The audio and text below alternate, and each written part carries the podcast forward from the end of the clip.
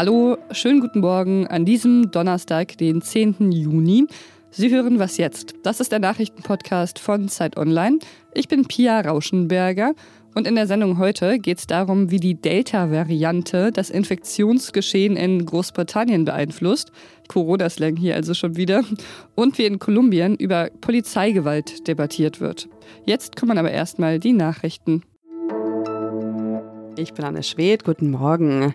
Diese Runde dürfte vielen aus den letzten Monaten schon bekannt sein. Heute treffen sich wieder die Ministerpräsidenten der Bundesländer mit Bundeskanzlerin Merkel.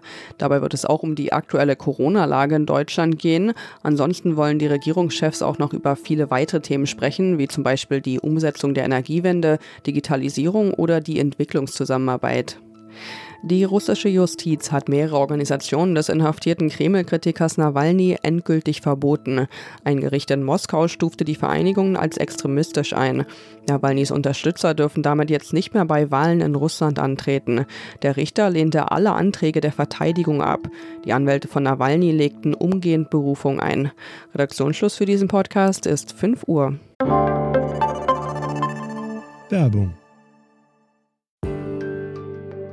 Diese Woche in der Zeit? Die Bücher des Frühlings. 16 Seiten blühende Fantasie. Von gefährlichen Liebschaften, einer Flucht auf dem Mississippi und magische Erzählkunst. Das Literaturspezial zur Buchmesse in Leipzig. Die Zeit, Deutschlands größte Wochenzeitung. Jetzt am Kiosk oder direkt bestellen unter zeit.de/slash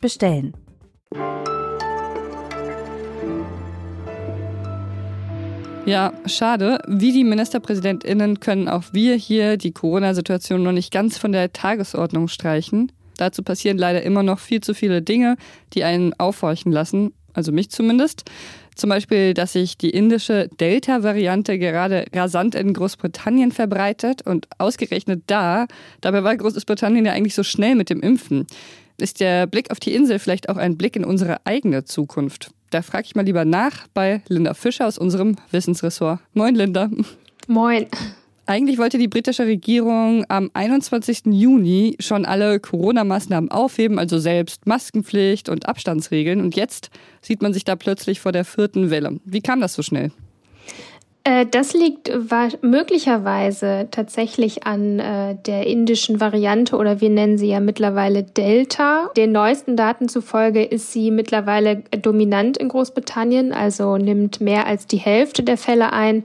Es spielen aber auch so einige politische Entscheidungen dabei eine Rolle. Und zwar äh, war jetzt über den April hinweg, war es Leuten aus Indien, die aus Indien nach äh, Großbritannien einreisen wollten, noch möglich, äh, dorthin zu fliegen und innerhalb ihrer Familien quasi ihre Quarantäne zu absolvieren. Das könnte dazu beigetragen haben, dass die indische Variante jetzt besonders sichtbar in den Infektionszahlen ist. Dass wir da vielleicht noch in den kommenden Wochen schauen müssen, ob die tatsächlich so viel schneller übertragbar ist als die anderen Varianten. Also in Großbritannien haben sich die Fälle äh, ungefähr verdoppelt gerade, aber auf einem sehr niedrigen Niveau. Also wir hatten jetzt wochenlang um die 2000 Fälle pro Tag und äh, jetzt mittlerweile werden zum Teil 5000 Fälle gemessen.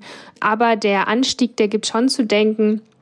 Und die Vermutung ist, dass es eben an der Delta-Variante liegt, die noch einmal deutlich sich schneller verbreiten könnte als die andere Variante, die ja auch hier in Deutschland dominiert, die Alpha-Variante nennen wir sie heute.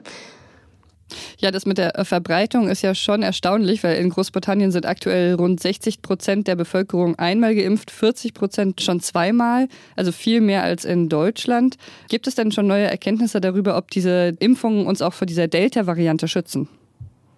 Ja, da werden mittlerweile immer mehr Studien ähm, veröffentlicht oder Preprints, also die Vorstudien, die noch nicht begutachtet sind.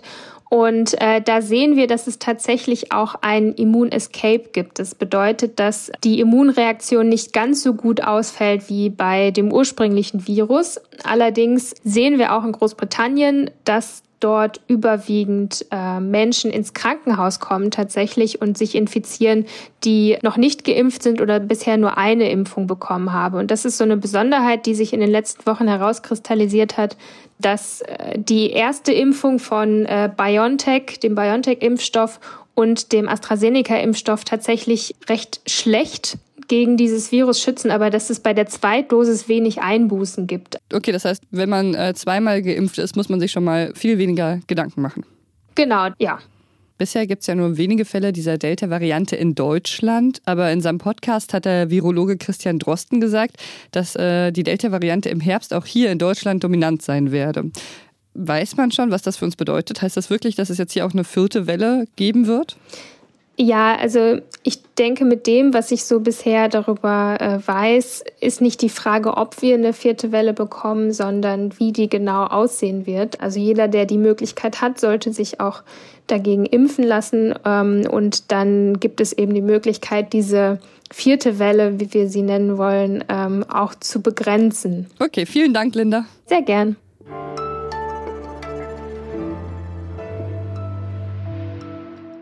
Und sonst so? Also, wenn mich etwas an Gott, den Bewahrer alles Guten glauben lässt, dann Meldungen wie diese hier. Israelische Archäologen haben ein rund 1000 Jahre altes Hühnerei südlich von Tel Aviv entdeckt. Und das Ei war intakt. Ein Teil der Flüssigkeit war zwar durch einen Riss herausgelaufen, aber das Eigelb war noch komplett erhalten. Und das ist ja eh immer besser als das Ei weiß. Da kann man ja schon mal an etwas überirdische Kräfte glauben. Und damit bin ich wohl nicht allein. Das sagt zumindest mein Kollege Hannes Leitlein. Er beobachtet, dass viele von uns, die denken, sie seien eigentlich nicht religiös, dass wir aber einen Hang dazu haben, religiöse Rituale zu machen. Also zum Beispiel Yoga oder vielleicht Symbole zu suchen, wie zum Beispiel so ein Ei. Dass wir also ohne es zu wissen eine Form von Religiosität praktizieren. Ja, wenn Sie sich jetzt denken, was für ein Quatsch, dann lesen Sie am besten gleich mal seinen Text. Den verlinke ich Ihnen in den Show Notes. Über die Proteste in Kolumbien hatten wir hier im Podcast ja schon kurz berichtet. Nach wie vor protestieren die Menschen gegen die Regierung. Zuerst ging es dabei ja um diese Steuerreform, die wurde zwar zurückgenommen, aber mittlerweile richten sich die Proteste einfach auch gegen die Regierung allgemein. Und es sind äh, mehr als 60 Menschen bei den Protesten gestorben und sehr viele werden vermisst. Human Rights Watch sagt sogar, dass die Polizei mit gezielter Gewalt gegen die Demonstrierenden vorgegangen sei. Seit Dienstag äh, überprüft eine Mission der Interamerikanischen Menschenrechtskommission diese Vorwürfe an die Polizei. Und äh, Antonia Schäfer ist freie Journalistin und lebt in Kolumbien. Hallo Antonia. Hallo. Wie ist denn die Situation in Cali? Da wohnst du ja. Was bekommst du da gerade mit von den Protesten? Also Cali war ja ähm, landesweit gesehen die Stadt, die am meisten von den Protesten ähm, betroffen war, vor allem aber von den Blockaden. Ich würde sagen, die erste Welle vielleicht der Proteste ist so ein bisschen abgeebbt. Es gibt nicht mehr jeden Tag Proteste in den Straßen. Trotzdem kommt es jede Nacht weiter zu Toten und zu ähm, Zusammenstößen zwischen Polizei und Demonstrierenden. Seit dieser Woche untersucht ja eine Menschenrechtskommission die Vorwürfe an die Polizei, dass sie eben massive Polizeigewalt eingesetzt hätte gegen die Demonstrierenden. Einige Organisationen fordern ja auch, dass die Polizei komplett umgebaut werden müsse. Wie wird denn darüber gerade in Kolumbien gesprochen? Also es ist natürlich ein sehr polemisches Thema. Ähm, es gibt sehr verschiedene Zahlen zu dem Thema vor allem. Es gibt verschiedene NGOs zum Beispiel, die von über 3500 Fällen von Polizeigewalt sprechen. Das sind Daten, die natürlich die Regierung so nicht bestätigt. Von daher gibt es eine Form der Erleichterung, dass jetzt ein internationales Komitee in Kolumbien anwesend ist. Es war ja auch nicht immer klar, ob die wirklich einreisen dürfen. Das ist jetzt passiert. Ich habe das Gefühl, dass es hier ein Klima der Hoffnung gibt ähm, auf ein Prüfverfahren, dass jetzt die Wahrheit ans Licht kommt. Diese Hoffnungen könnten allerdings überhöht sein. Also es sind jetzt Hunderte, die draußen vor dem Hotel ähm, demonstrieren, warten, ähm, wo eben die Kommission untergebracht ist. Und die Frage ist, ob diese Erwartungen tatsächlich so erfüllt werden können, wie die Hoffnungen das eben derzeit vorgeben. In Kolumbien sollte ja ein Friedensabkommen 2016 den jahrzehntelangen Bürgerkrieg zu Ende bringen. Aber jetzt flammen ja scheinbar diese alten Konflikte wieder auf. Würdest du auch sagen, dass die aktuelle Situation äh, mit dem Bürgerkrieg von damals, äh, der eigentlich beendet sein sollte, zusammenhängt? Also ich glaube nicht, dass man das direkt in Zusammenhang stellen kann, aber es gibt sicherlich Einflüsse. Also die Implementierung des Friedensvertrages ist auf jeden Fall nicht so gelungen, wie sich das viele Menschen gewünscht haben. Und nachdem die FARC und die Regierung das Friedensabkommen unterschrieben haben, entstand hier ein politisches Machtvakuum. Denn also die FARC hat natürlich auch eine, oder die Guerilla insgesamt hat natürlich auch eine politische Vertreterrolle irgendwo eingenommen. Und jetzt kann man zwar sagen, dass es irgendwie linke Parteien gibt, ähm, die die Anliegen, sag ich mal, der ärmeren Bevölkerung in den Vordergrund stellen, wie zum Beispiel jetzt auch der nächste linke Präsidentschaftskandidat Gustavo Petro. Aber in der derzeitigen Regierung fühlen sich verschiedene Bevölkerungsgruppen eben nicht gut repräsentiert.